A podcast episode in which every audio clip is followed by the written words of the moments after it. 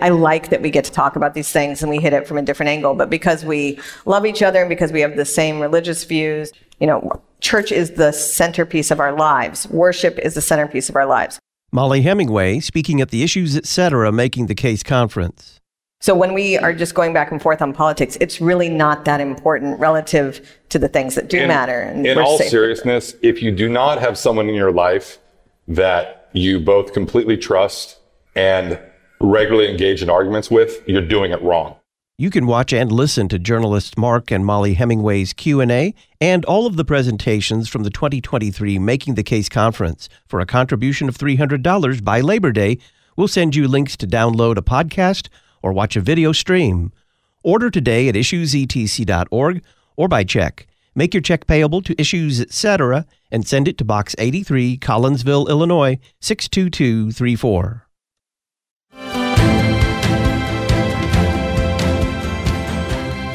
I avoid using pronouns for transgender identifying persons, and I reject the new vocabulary because I've seen the suffering to which it leads. I often compare Mormonism to like a, a pressure cooker, but it's got no release valve. And they just keep turning up the heat, try harder, and keep improving, keep striving. The Holy Spirit doesn't use errors, He doesn't use false statements. And confidence in certain false statements might actually land you in hell instead of in heaven. Our greatest problem is not suffering, it's suffering and dying without Christ. Higher Things attendees receiving free copies of Objections Overruled, Love Issues, etc.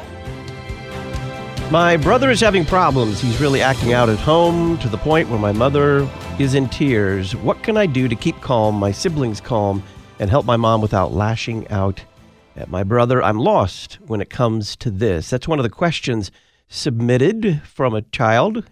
Welcome back. We're coming to you live from the studios of Lutheran Public Radio in Collinsville, Illinois. I'm Todd Wilken. Thanks for tuning us in. Pastor Jonathan Conner joins us for our series, Kids Have Questions. He is pastor of Zion Lutheran Church in Manning, Iowa. Jonathan, welcome back. Thanks, Todd. It's good to be here. Before we get started, when we say relationships, this is a big part of kids' lives, isn't it? Oh, it's it's huge. Both relationships with their parents and with their schoolmates, uh, classmates. So, I mean, this is like you said, this is big. The first question, the child writes, "Me and my dad have been fighting recently. He's been really uptight and strict with only me." I didn't react as good and I need to apologize. This will probably happen again, unfortunately. So, can you help me find the best way to apologize? Thank you.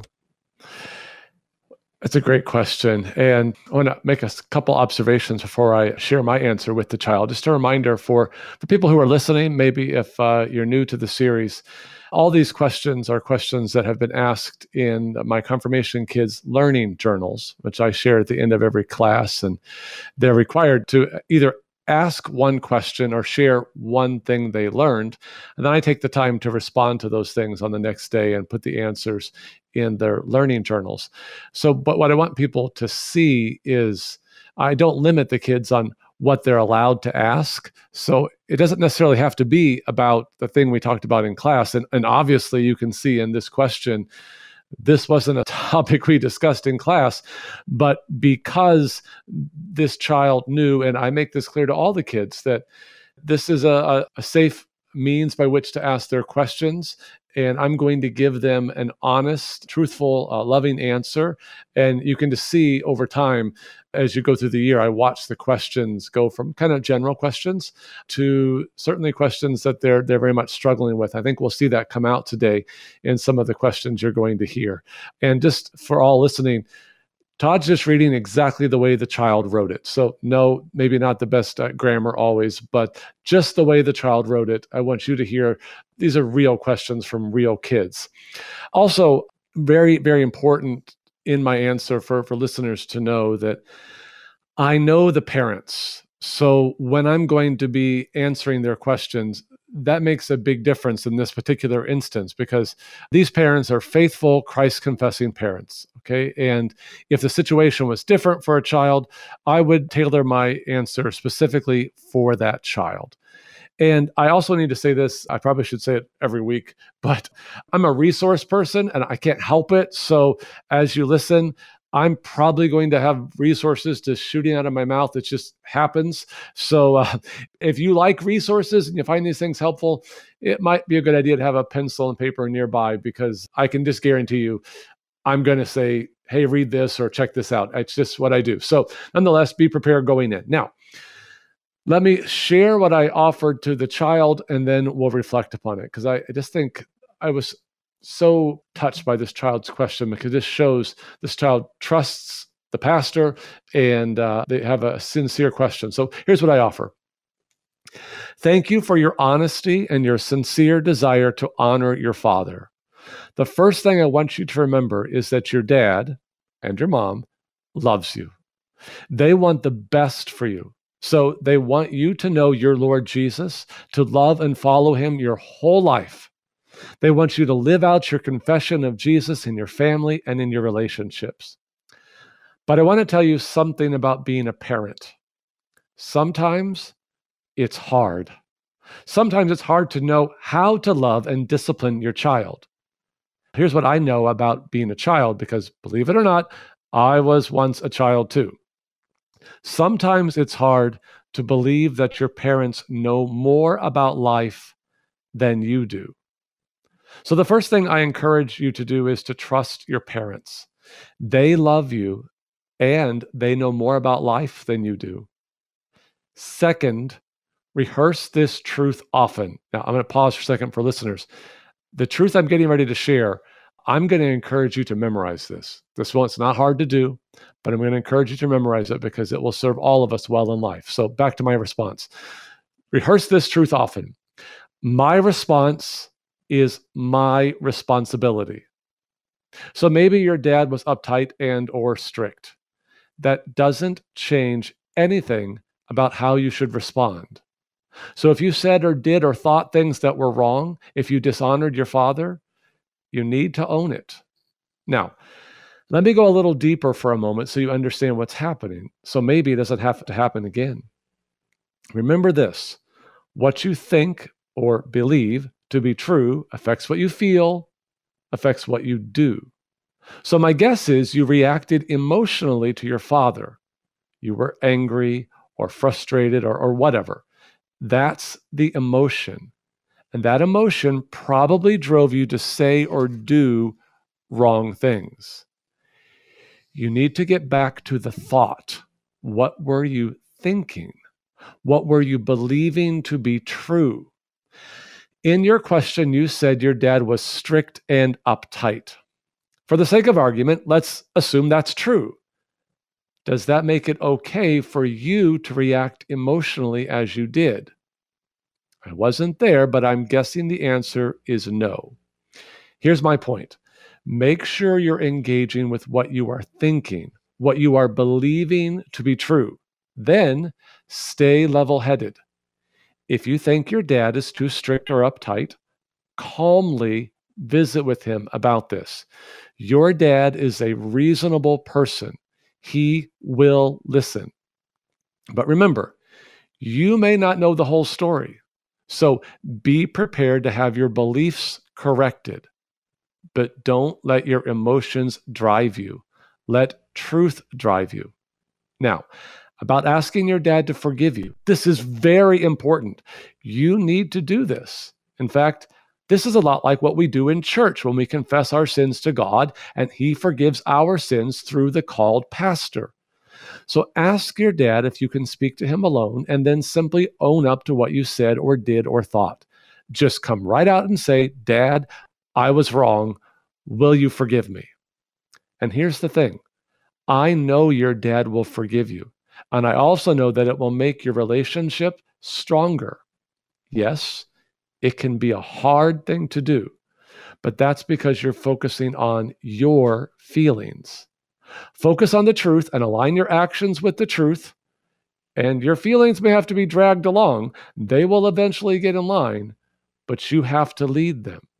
And thank you for asking your very, very important question. Okay, so that's where the answer to the child ends. Obviously, that's a longer answer, but I think the question warranted it because this is a very sincere question for the child, something that they're obviously struggling with and they need guidance. And I feel like it merited a little bit longer of an answer. But just to reflect a little bit more on this, this is one of the hardest things, I think, for all of us in life, whether you're a child or you're a parent or a single person, whatever.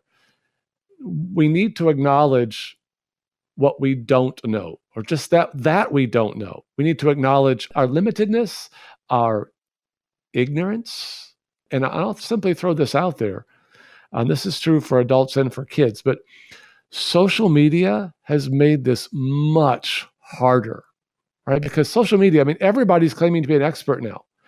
No one's thinking in nuance. We got we got a culture of disrespect of arrogance of pride and none of this helps us respect one another. None of it helps children keep the fourth commandment. None of it. So, parents, grandparents, as much as you can, and I know what I'm going to say for some may be a little bit difficult to do, but it, it needs to happen. As much as you can, get social media and gaming out of your home. I mean, there's there's just scads of data on this it's not just how social media and gaming are affecting mental health, right? The evidence is there. As usage goes up, every measure of emotional and mental well being goes down. Every measure. But here's the thing parents, social media is undermining you left and right. I mean, it's like dumping a bucket of termites outside your house every day and then thinking, ah, they, I'm sure it'll be fine. They won't mess with my house. Look, it's going to happen your neighbor would think you were crazy. If you did this every day and then you told your neighbor, well, everything's fine so far. So, my thing is stop dumping the termites. So for resources on this, let me throw a couple things out there for you. This is really important. There's a, a, great website called screenstrong.com. They've got a podcast, they've got a website, they've got they've got resources, they've got te- te- te- teachings on this. So really good stuff. I'd recommend Screen Strong. I've got articles on my church's website, and I'm actually doing a webinar here in another few weeks, September 13th at one o'clock in the afternoon, and it will be recorded so you can watch it later.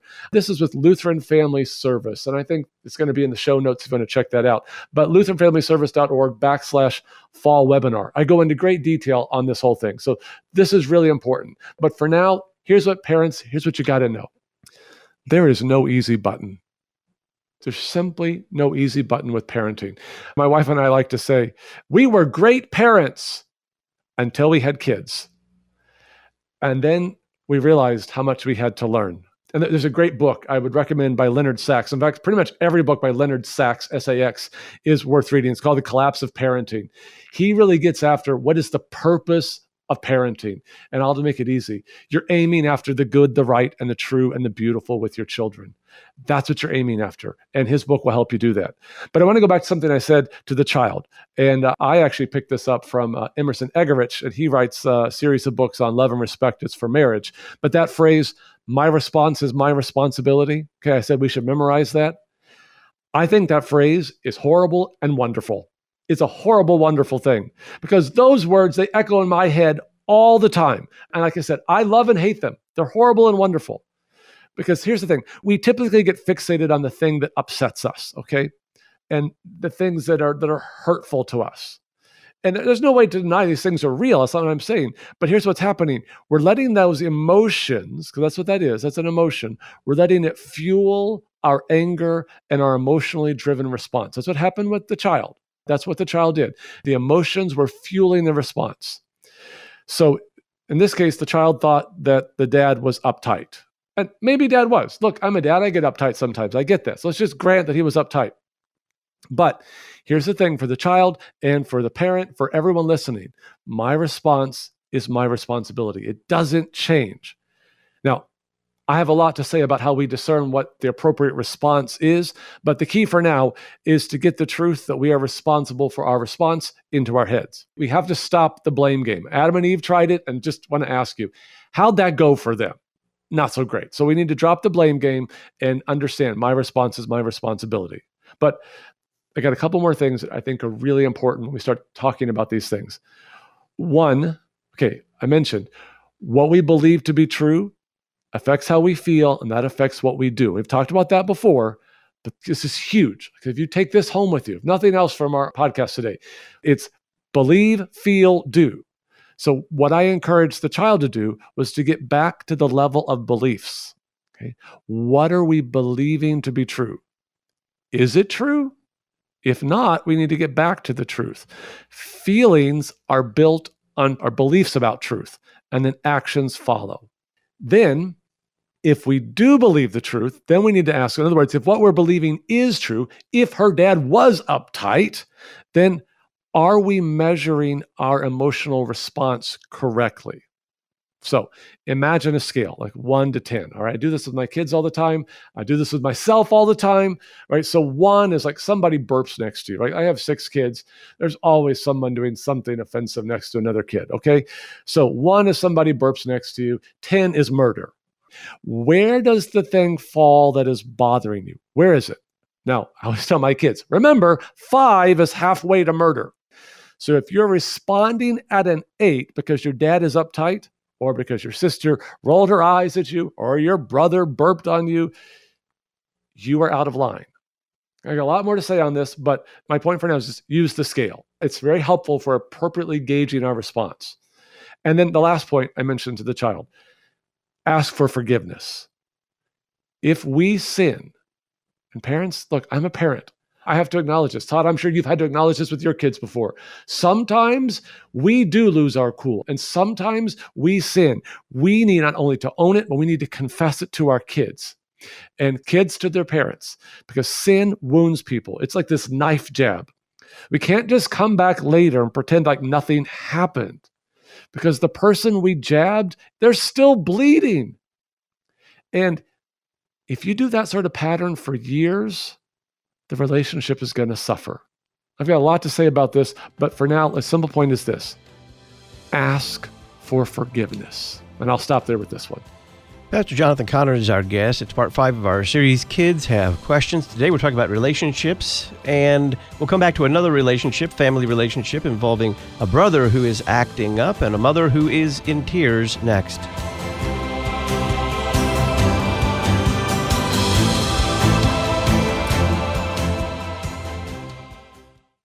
How do the global flood, circumcision, and the Israelites wandering in the wilderness foreshadow the baptismal flood in Christ? Find out in the Issues Etc. book of the month for August, The Baptismal River, Studying the Sacrament Throughout Scripture. This new Bible study is published by Concordia Publishing House. Their phone number 1-800-325-3040 or find out more about the baptismal river at issuesetc.org. The baptismal river studying the sacrament throughout scripture. I'm Chaplain Sean Daenzer, Director of Worship for the Lutheran Church Missouri Synod. Congregations work hard to keep the Word of Christ dwelling richly in His disciples now and into eternal life. We work to help and support that effort. Learn more at lcms.org/worship. You'll find resources on the church year, Bible studies on the hymns of the day, audio helps for learning to sing our services, and look for worship planning resources to find the latest from LCMS worship. That's lcms.org/worship. May the word of Christ dwell richly in you. Real Reformation Radio. You're listening to Issues Etc. Memoria Press award winning Latin programs have successfully taught hundreds of thousands of students across the world. Their easy to use, step by step Latin curriculum provides students with an academic vocabulary, a mastery of English grammar, and strong critical thinking skills. If you're interested in learning more, visit memoriapress.com and save $5 on your next purchase by using the coupon code LPR23. Memoria Press, saving Western civilization one student at a time.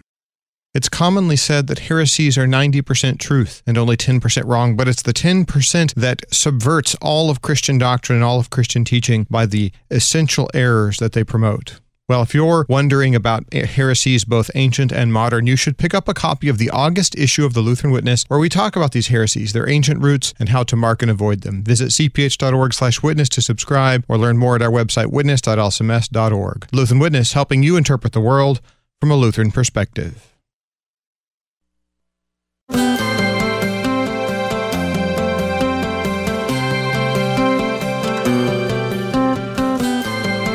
Agnus Dei symbol, the Lamb of God symbol, goes back millennia in the Christian church. Often you will see a lamb seated on a sealed book, seven seals hanging from that book, and the lamb is holding a flag that bears the cross. It is, of course, an ancient symbol of Jesus himself. Ad Crucem has one of their own 3D carved Ad Crucem Agnus Deis. It is carved beautifully from black cherry wood. It has a protective oil finish. It comes in a number of sizes. You can see what I'm talking about at adcrucem.com. That's A D C R U C E M.com. We're talking about relationships in part five of our series, Kids Have Questions. Pastor Jonathan Conner is our guest. The next question Because my brother is having problems, he is really acting up at home to the point where my mother was in tears. What can I do to keep calm, my siblings calm, and help my mom without lashing out at my brother. I'm lost when it comes to this. Okay. To hear the realness of the question, right? I mean, this is the sort of thing that building a culture of questions is going to produce. And it's going to take a little bit of time to offer an answer to a child who asks what is obviously a very sincere question. And parents who are listening, you know as well as I do that these sort of episodes they flare up during the week. Nobody likes to talk about it in the open because we all want to show up in church on sunday and act like we got our lives together. But we all know better. We do. So all of us have these episodes that blow up. So i'm hoping when you hear this child's question that you can say we've been in something similar to that before but again like i mentioned before with the first question the same thing applies i know this family I know what the and I know the situation the child is talking about. And that's going to play into my answer. And if I didn't know the story, well then my answer would have to be different. It would first try to learn the story. So I want to make this point because if you don't know that, we may sometimes jump into answering before we settle into listening. So listening first, then speaking. So all the listening has happened before the question has been asked because I know the family. Maybe just take, you know, Proverbs 18, right? If one gives an answer before he hears, it is his folly and shame. So, first thing for everyone, when we're thinking about how would I answer one of these questions, make sure we've listened first. We know what's going on in the family, and then we can answer the question. So, here's what I say to the child Thank you for your question, and thank you for caring about this. First, it's important to understand that tears are normal all families have struggles and moms often cry. I'm not saying this isn't something to be concerned about. I'm saying it's something almost all families experience. Second, I appreciate your desire to help. That's good. I'm going to make suggestions, but the first thing you need you need to understand here is that you are not in charge. Sometimes we get so upset because of what a sibling does that we think we have to help make things right. But you are not the parent. God has not given this responsibility to you. That doesn't mean there's nothing you can do. It means you are not in charge. So, what you can do is make sure you are honoring your father and your mother. Further, show kindness and patience toward your siblings. Yes, even your brother who is having problems. Do not yell. Do not punish. Do not insult. Yes, your brother may be acting up and doing something wrong. But if you respond by lashing out or saying something snippy or mean, you will only add to the problem. The only person you are in charge of and have control over is you. So, this is the person you need to focus on. Now, there's another piece here. Bring Jesus into the situation. Jesus died for your brother. Jesus rose for your brother. Jesus loves your brother. No, Jesus does not approve of his behavior, but Jesus died to forgive his sinful behavior. So when you look at your brother, imagine Jesus standing next to him. Remember that he stands next to you too. That will help you show compassion toward your brother. Further, it will set a positive example for your siblings and be a source of great joy to your parents. I also want you to be aware of something about yourself. You have a very well formed conscience. So you have a strong sense of right and wrong. That's good. It will serve you well in life. It will keep you out of so much of the mess so many people get themselves into. But you need to be careful that your righteous confidence doesn't turn into unrighteous and unloving condemnation. In other words, don't let your confidence that you are right lead you to do something wrong, like speaking down to your brother or another sibling or tearing him down as a person. Instead of unkindly telling your brother that he's wrong, show your brother how to live rightly. Be a positive and loving example for him. Be quick to forgive him and ready to compliment any good that he does. Build on the good, don't fixate on the bad you will get more of what you focus on. And feel free to ask more questions. Okay, again, a longer answer, but you can see that this is a deeply emotional question from this child. This is a typical thing, it's not atypical at all. So, families listening, you've had these episodes where either someone ends up yelling or somebody's in tears or someone's on the other side of the house because they're mad, someone isn't talking to somebody you know these episodes, and these are never fun in a family. Sometimes they can go on for hours, sometimes for days. So you can appreciate the realness and the rawness of the question of the child.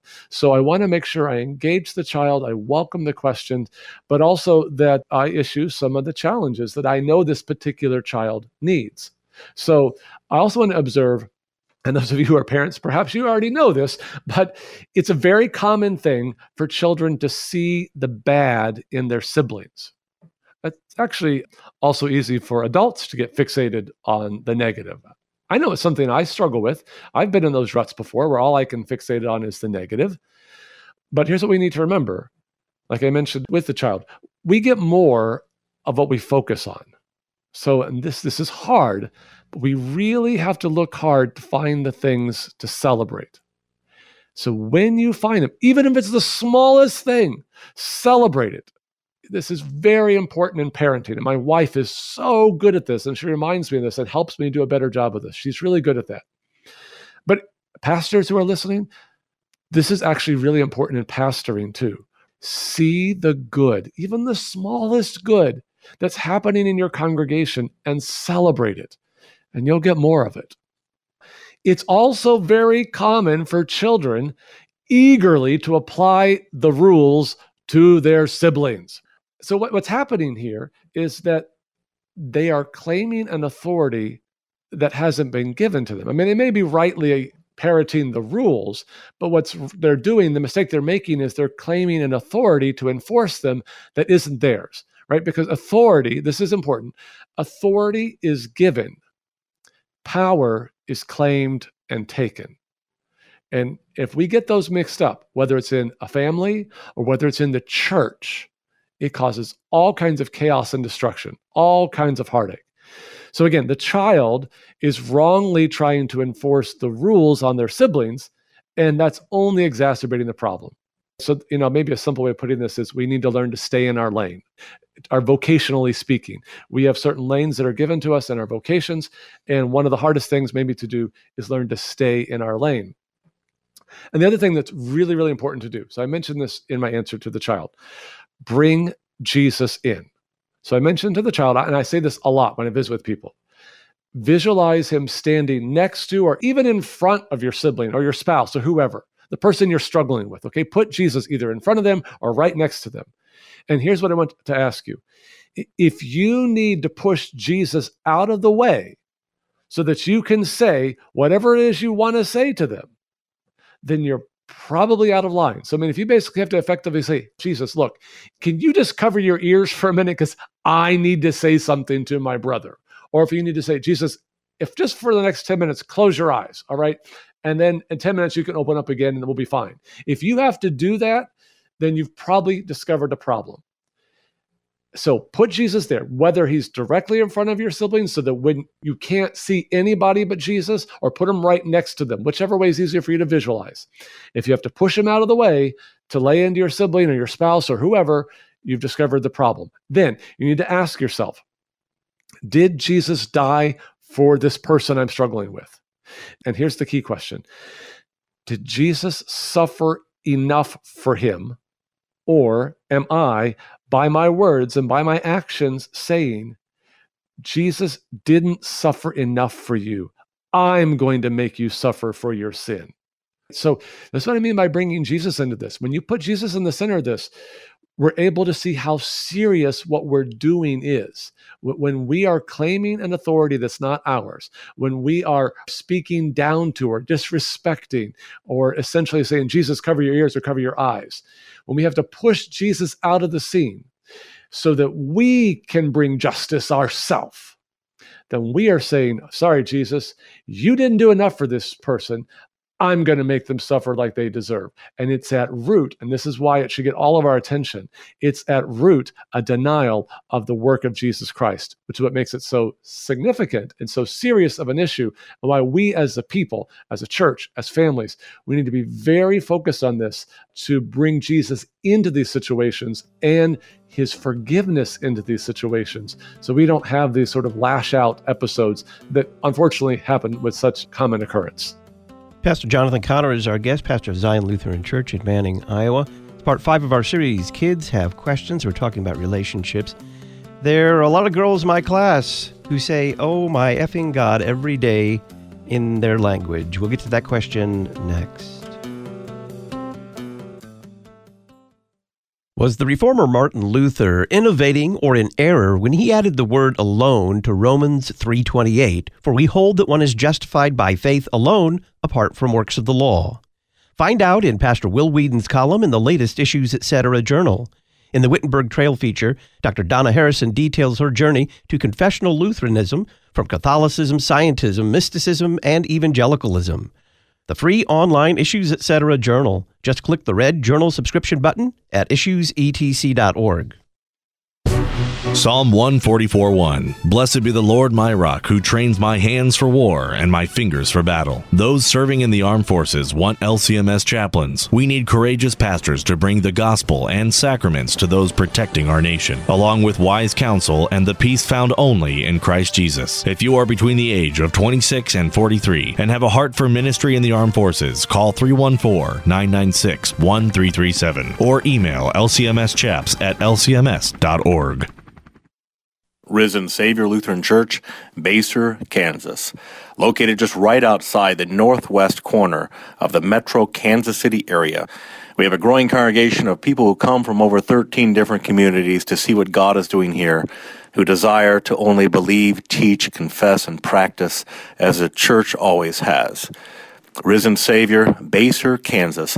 Check out our website, risensaviorlcms.org.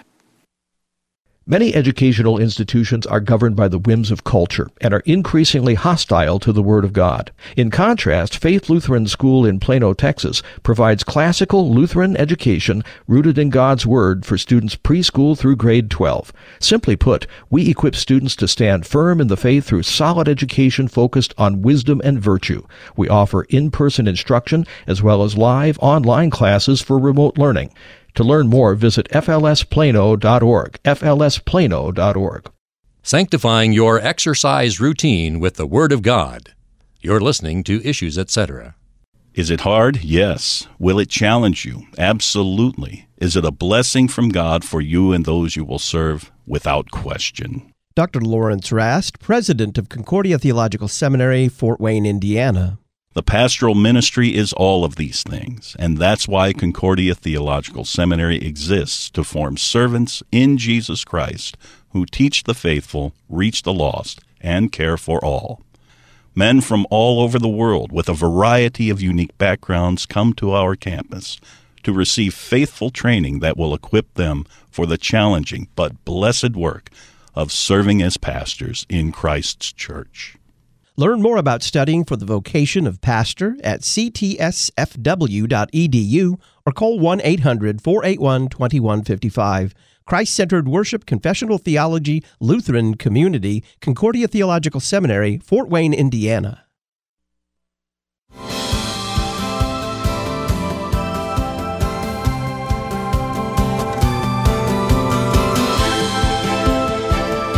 Welcome back. I'm Todd Wilken. This is Issues Etc. We're taking some questions on relationships in our series Kids Have Questions. Pastor Jonathan Conner is our guest. Here's another one, Jonathan. A lot of girls in my class say, Oh my effing God, as everyday language. How can I help and why do you think they are saying this? Yeah. Again, I, I hope for our listeners, you're, you're hearing the questions these kids are asking. First, before I offer my answer, I want your heart just to feel what this is a seventh grader. This is seventh graders. This is what she's hearing every day at school. It breaks my heart, first of all, for this little girl, but for the, the kids who are saying this, my heart also breaks for them because, as you'll see in my answer, there's a, a certain hole in their heart, something that they're missing, and a certain frailty in their identity that is producing this. But I, I want all of us to realize if your kids are at school, and uh, most of us have kids at school. If you're if you're a parent, this is not a, an uncommon occurrence. They are hearing this. So, are you talking to your kid about what to say, what to do, helping them process what to do when you hear these words, or how do you respond? So, you know, when you hear this little girl's question, maybe think of your child or your grandchild and maybe sit down and have a conversation because I can just about assure you they're hearing this at school and probably even younger than seventh grade. But here's what I offer to the child first My heart grieves for these girls because it reflects a very deep insecurity. People often use bad language to make themselves feel big. So they feel small and powerless on the inside and are using words they shouldn't use. That when they use these words they shouldn't use, it makes them feel big and powerful. At heart, it reflects that they don't understand what God has done for them in Jesus. Consider Paul's words in Colossians. This is from Colossians 3. If you have been raised with Christ, seek the things that are above, where Christ is, seated at the right hand of God. Set your minds on things that are above, not on things that are on earth. For you have died, and your life is hidden with Christ in God. Paul is saying that we have died with Jesus in baptism and have been invited to share in his new life.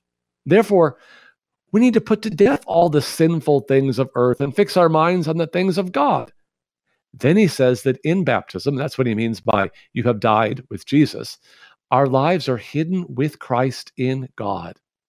In other words, we are very important to God. So we don't have to try to make ourselves feel big and important.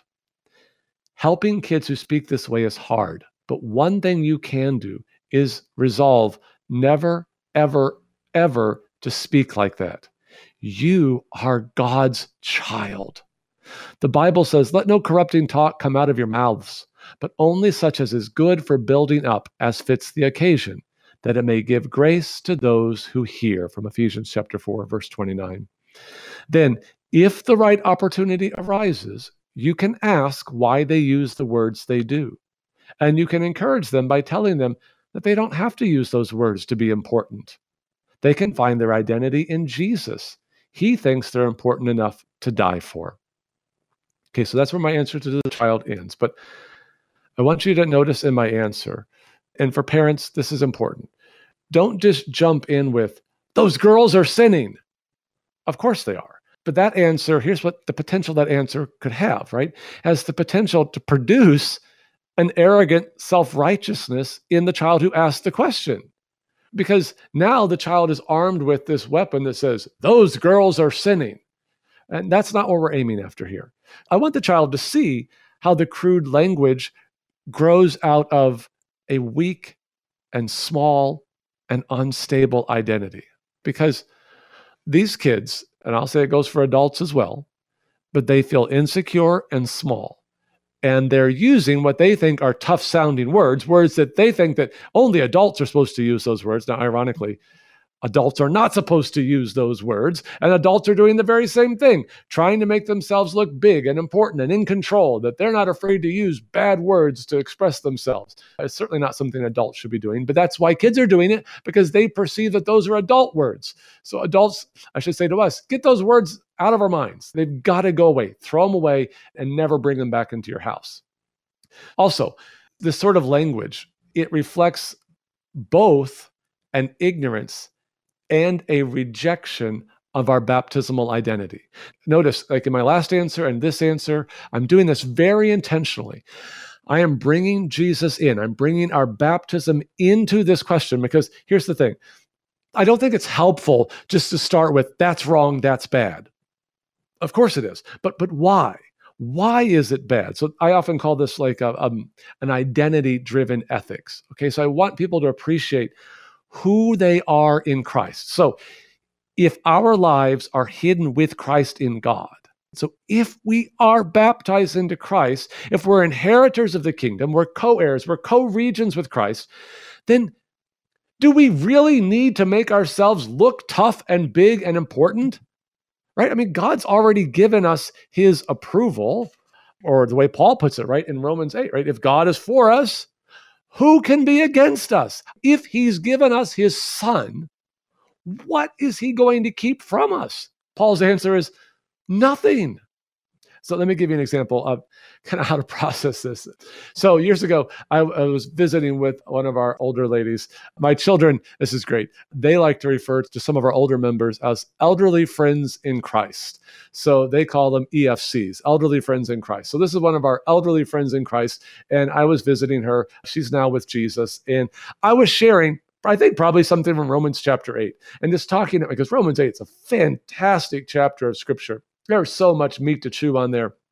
And I had shared the word and given a brief reflection on it. She listened to it. And as I was done, the typical liturgical response after this is the word of the Lord is thanks be to God. But her response was this She says, You can put that in your pipe and smoke it. I thought, that's a great liturgical response she got it like that that's something you could take home and that you could keep that with you so if god is for us who can be against us if he gave us his son is he going to keep anything from us no right so this is that identity driven ethics it's not simply a matter of do this don't do this it's a matter of who are you Another example this is from a member of my congregation. She came up with this and it's brilliant. It's brilliant. And parents, you can use this one. You've all seen t shirts with the kid's last name on the back. So we'd have Conner on the, on the back of our family t shirt, for instance. Well, okay, you've got that idea that that associates that child with a particular family. Now, put Christ's name on the front. And so this parent tells their child often, remember when you leave this home, you have the family name on the back of your shirt, you've got Jesus' name on the front of your shirt. And I often tell people, members of our congregation, and you've got Zion's name on the sleeve. So this is who you are. Now, once we know who we are, it affects the way we speak, the way we live so that we now start to use words that don't tear down, but that build up. Like Paul said in Ephesians chapter 4, that our words may give grace to those who hear. Or as Luther will put in the eighth commandment explanation, to explain everything in the kindest way. So once we know who we are, we start to see how our words reflect our identity. Now, will things immediately change? Maybe not. And will these girls who are using this language change right away? Maybe not. Could they turn their ire toward our children? They could. Why? Because evil doesn't like being in the presence of good. Evil likes to corrupt and tear down. But here's what I want you to notice. So I don't want us telling our kids if you do this, like all these kids will now stop using this language if you just do these things. No, no, it's not my point. My point is, though, they will notice and it will do something in their soul. It will. And whether it pricks a nerve so that their conscience is pricked or whether it hardens them, it will work on them. So, our call, if you will, is honor Christ or confess Christ in word and deed, and then let Jesus work on people's souls. You're connected to issues, etc. I'm Todd Wilken. We're discussing relationships in our series with Pastor Jonathan Conner. Kids have questions. Folks, if you have active duty military members in your congregation, enroll them in ministry by mail. LCMS Ministry to the Armed Forces will send servicemen and women in your church spiritual resources, including portals of prayer. Learn more at lcms.org slash armed forces lcms.org slash armed forces. On the other side, one child says, There are many girls in my class who dislike me and talk about me behind my back. How can I handle that situation?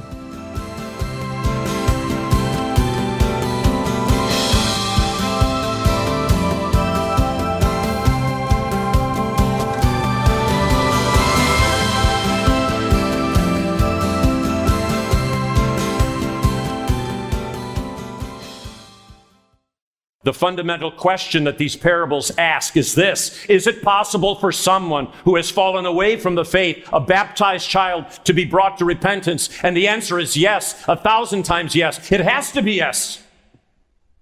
Or I'm damned. And so are you. Pastor Peter Bender speaking at the 2023 Issues Etc. Making the Case conference. But if we as earthly parents love our children in spite of the fact that they rebel and maybe wander from home, how much more does the Father's love for us in Christ Jesus never cease? That is the birthright that you and I have been given in our baptism. That is our consolation. You can watch and listen to Pastor Peter Bender's teaching, Making the Case for a Dying Man's Consolation, and all of the presentations from this year's conference for a contribution of $300. It's available via on demand video stream or podcast. Learn more at issuesetc.org. Your lifeline to the Lutheran worldview. You're listening to Issues Etc.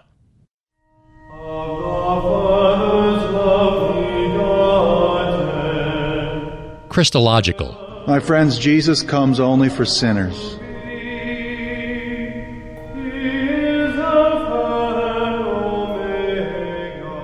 Historical.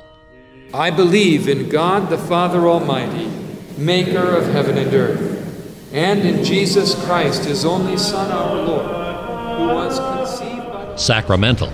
Take and eat. This is the true body of our Lord and Savior Jesus Christ, given unto death for your sins. To find a Christological, historical, and sacramental church near you, go to issuesetc.org and click Find a Church.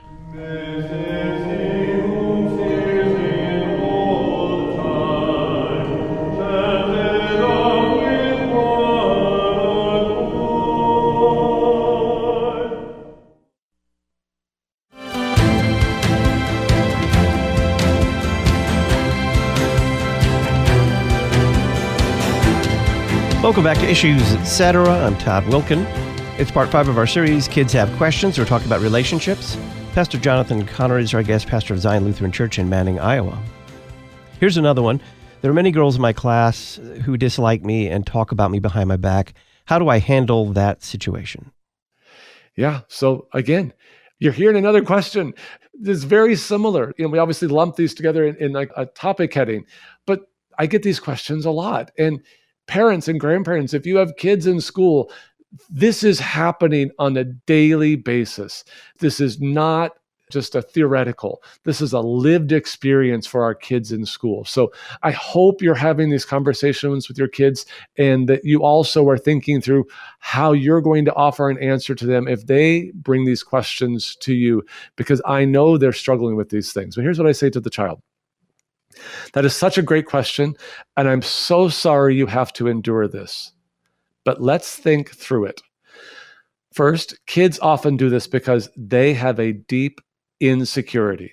So, in order to make themselves feel more important, they tear somebody else down. So, they need you to pray for them.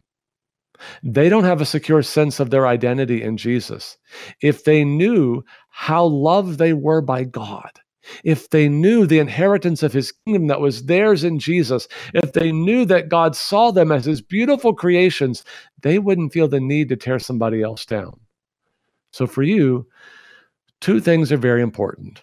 One, take joy in your secure identity in Jesus. You are loved. You are treasured. You are forgiven. You are a child of the living God. You are an inheritor of his kingdom, and nobody's opinion or mean words is going to change that. So while such comments hurt, they don't diminish your esteemed identity in Jesus. And number two, pray for these girls. There is no joy in tearing other people down. Pray for them to gain an understanding of God's love for them in Jesus, a love that has the power to free them from bitterness and negativity, a love that has the power to help them see other people as image bearers of God who deserve to be shown love and kindness. So that's where my answer ends. And let me reflect upon this briefly. I often visit with parents and middle school students, high schoolers, people right in the thick of this. And I say this tongue in cheek, but I'll tell you it's there's some truth in it. Middle school, it's about as close to hell on earth as you can get. This is a big struggle. This is their question. Who am I? And look, everybody in middle school is a threat because they're prettier, they're smarter, they're stronger, they're faster, they're more popular, right? They have nicer things, they have the right last name. If you, especially if you're in a small town, you know the struggle with this. If you got the right last name, it makes a big difference. And the list can go on and on and on. There's always something that somebody else has that's better and it leaves children in a very insecure place. And I also want to add this to go back to the book I mentioned a while back by Leonard Sax, The Collapse of Parenting. He does a great job of pointing this out. So I would highly recommend that book. But this is especially true that just this frailty in identity is true because we've turned so much of identity over to peers so peer to peer relationship and away from family to child relationship. That's may not seem like a big deal, but but it is. And I'll tell you why. Because these relationships, these peer to peer relationships in school, these are inherently fragile relationships. They may not be there tomorrow. Now, I'm not saying peer relationships aren't good, they are good, but they should come after the family child relationship.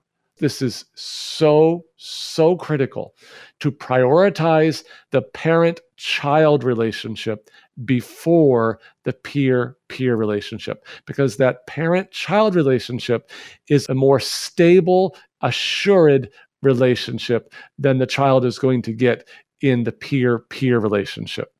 And let me add this parents, I'll say this about as directly as I can. Take your children to church.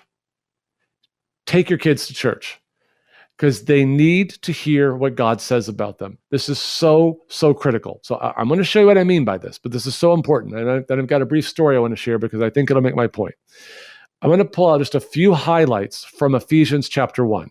Okay, I want you to listen and tell me if you think this might be helpful for the middle schooler in your life or the high schooler or even yourself to hear these words.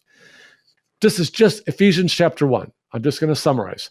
God has blessed you in Christ. He has chosen you in Christ. He has predestined you through Christ. He has redeemed you in Christ. He forgives you in Christ. He lavishes the riches of his grace on you in Christ. He gives you an everlasting inheritance in Christ. He has sealed you with the Holy Spirit through faith in Christ. And he did all this, all this, Paul says, so that you can know the hope to which he has called you in Christ. And he says, to the riches of your inheritance in Christ and the immeasurable greatness of his power in Christ. Parents, don't you want them to hear that? So take them to church. Just in case I'm not clear, parents, take your children to church. Take them to a church that is firmly committed to God's word. And with an entire liturgy that is designed to present Christ to us. Now, if you need to find one, I happen to know an entire church body founded on this. And I'll tell you this Because I return to my first point with the middle schoolers, and I should say the church body dedicated this, if I may just be a little bit direct, the Lutheran Church Missouri Synod is known worldwide for its fidelity to Scripture and its commitment to Christ. I would highly encourage a Lutheran Church Missouri Synod congregation. And guess what? Issues, etc., has a whole page dedicated to some excellent churches in this church body, and so does the church homepage. Get your kids to church. This is such an important thing because going back to what I said to that child, that Middle school, in many ways, is about as close to hell on earth as you can get. Well, I want you to remember this, parents. I want your kids to remember this that the gates of hell will not prevail against Christ's church. Take your children to church. Pastor Jonathan Conner is pastor of Zion Lutheran Church in Manning, Iowa. You'll find a link to Pastor Conner's September 13th webinar, Your Life on Screens Understanding the Seen and Unseen and What You Must Do About It on the Talk on Demand archives page at issuesetc.org. Jonathan, thank you. Hey, thanks a lot, Todd. Issues Etc. has been brought to you in part this week by Luther Academy, a worldwide mission outreach. Luther Academy produces numerous publications, including the Confessional Lutheran Dogmatic series. Check out the latest in this series, Theological Anthropology and Sin, by Dr. Detlev Schulz at lutheracademy.com. lutheracademy.com. Next week on Issues Etc., we'll talk with Pastor Jeff Hemmer about the false masculinity of Andrew Tate.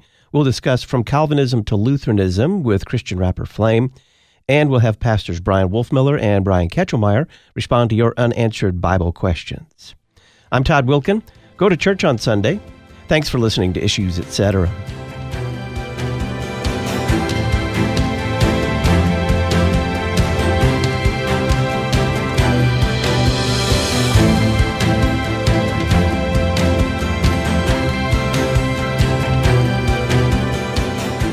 Listen weekday afternoons to Pastor Todd Wilken and guests on Issues Etc. Issues Etc. is a listener supported program. Your financial support is vital for the continuation and expansion of this worldwide outreach. Our mailing address, Issues Etc., P.O. Box 83, Collinsville, Illinois 62234. Box 83, Collinsville, Illinois 62234. You can also donate at our website, issuesetc.org. Issues Etc. is a production of LPR, Lutheran Public Radio.